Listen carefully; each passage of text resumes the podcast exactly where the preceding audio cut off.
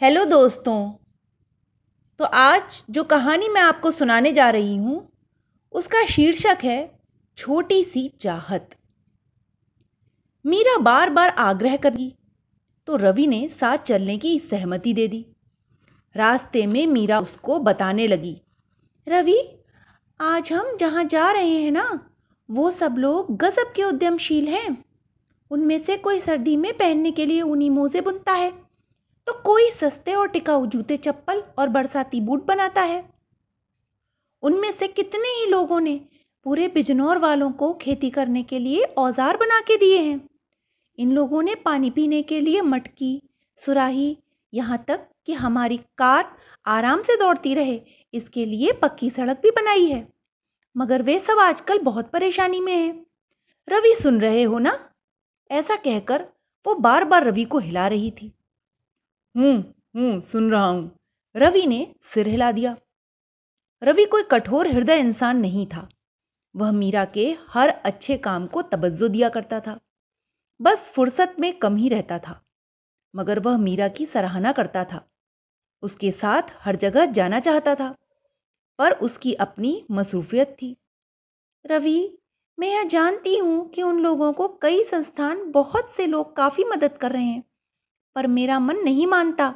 मैं तो उन सबकी आँखों में देखती हूँ और वो क्या कह रही हैं सुनती हूँ। रवि, पता है, उनके बच्चे भी परेशान हैं। जब अपनी ज़िंदगी से तनाव होता है तो उन बच्चों को याद करती हूँ जो फुटपाथ पर पैदा हुए और वहीं रहते हैं। कैसे रहते होंगे, सोचो रवि। बातें करते करते वे वहाँ पहुँच गए। मीरा ने खाने के पैकेट और सूती चादरें बांट दी। वे अब मीरा को खूब पहचानते थे। मीरा को देखकर हमेशा ज़ोर से कहते थे, ये आंटी आ गई, आंटी आ गई। पर ये कभी फ़ोटो नहीं लेती? आज भी वे लोग आपस में यही बातें कर रहे थे।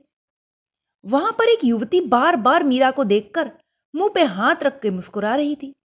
मीरा ने पास जाकर कहा, हाँ, बोलो ना, कुछ कहना चाहती हो? एक फ़ोटो खींच दो ना। वह अपने ही झुंड से किसी दस साल के बालक को खींच लाई। उसके पास एक मोबाइल था। यह कैमरे वाला फ़ोन है। वह मीरा से बोली, इससे फ़ोटो खींच दो। हाँ हाँ, बिल्कुल खींच लो। मीरा ने कहा तो वह हंस पड़ी। मीरा उसके पास गई, पर वह उससे दूर जाने लगी। मीरा को कुछ समझ में नहीं आया कि आखिर वह क्या चाहती है। इसलिए मीरा ने उससे सवाल किया, अब क्या हो गया? तुमको तो तस्वीर लेनी थी ना? हाँ हाँ फ़ोटो खिंचानी है, पर आपके साथ नहीं, उनके साथ। वह रवि की ओर संकेत करने लगी। उधर रवि ने सब सुन लिया था। मीरा और रवि दोनों हंस पड़े। कैमरे की खटाक की आवाज़ आई और छोटी सी चाहत पूरी हो गई। तो इस कहानी का जो सारांश है, वो हमें यही बताता है कि हमारा दिल कुछ भी चाह सकता है। दान पाने वाले छोटे दर्जे के लोग भी छोटी छोटी इच्छाओं के पूरा होने पर मुस्कुराते हैं। उनके दिल में भी कोई छोटी सी चाहत होती है। Okay, bye.